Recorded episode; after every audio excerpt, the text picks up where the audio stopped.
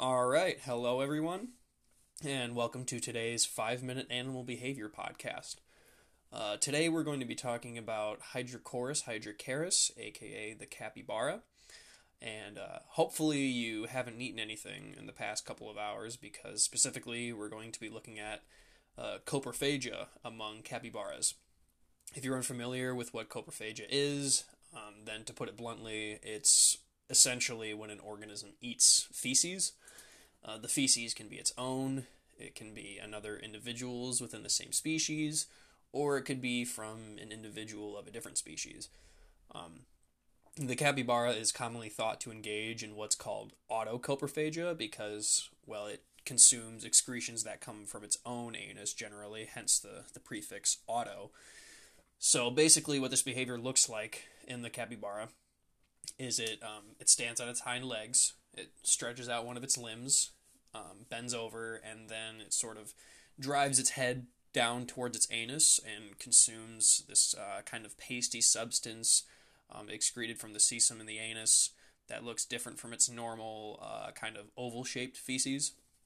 So, because this pasty substance seemed so much different from the normal kind of feces that's produced by the capybara, um, Alcester Mendes and three other animal behavior research in a, in a 2000 study um, wanted to make an amendment to the idea that capybaras are coprophagic and instead uh, wished to call it uh, cecotrophy, since cecotrophy is characterized more by the consumption of a specific kind of protein rich substance that is excreted from the cecum, I think that's how it's pronounced, of uh, one's own anus, which is what the, the capybara does.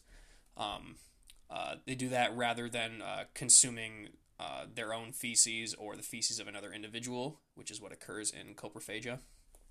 And uh, furthermore, they also found in that study that animal behavior researchers who study capybaras could save a substantial amount on food maintenance expenses, since um, it was found that capybaras naturally engage in cecotrophy sorry, after roughly 11 hours of food deprivation, so they don't have to spend as much on um, on food resources and save them a little bit of money. So that's pretty interesting.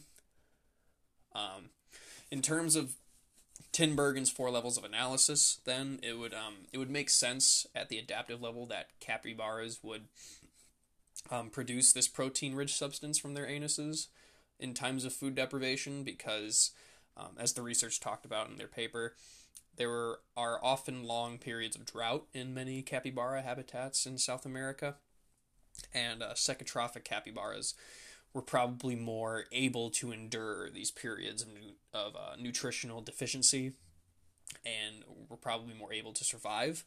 So, in this way, cecotrophy probably has a lot of adaptive value for capybaras.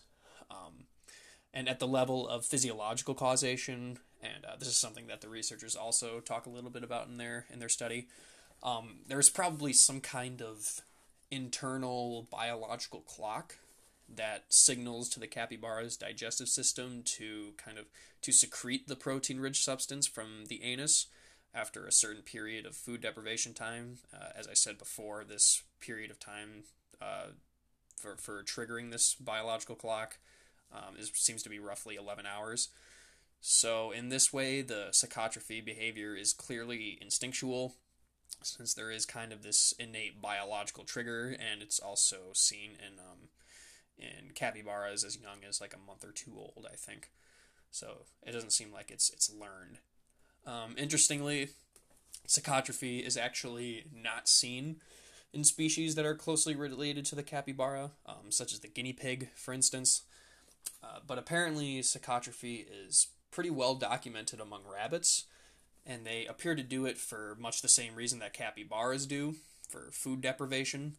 Um, although obviously they do it at different times, it seems like uh, rabbits tend to do it in the winter, obviously when there's obviously less food around, um, whereas guinea pigs do it in times of drought because of the climate in South America.